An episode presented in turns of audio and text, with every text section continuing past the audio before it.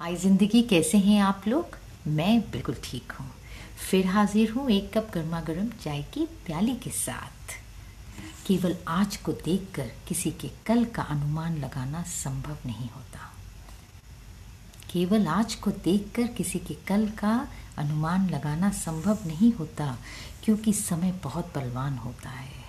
बात बिल्कुल सच है, सरल है, और श्री भगवद गीता में कही गई है। आप सब इसके बारे में सोचिए, चाय पीना मत भूलिएगा। और हाँ अपना ख्याल रखिए, अपनों का ख्याल रखिए और हमेशा खुश रहिए। Bye till the next time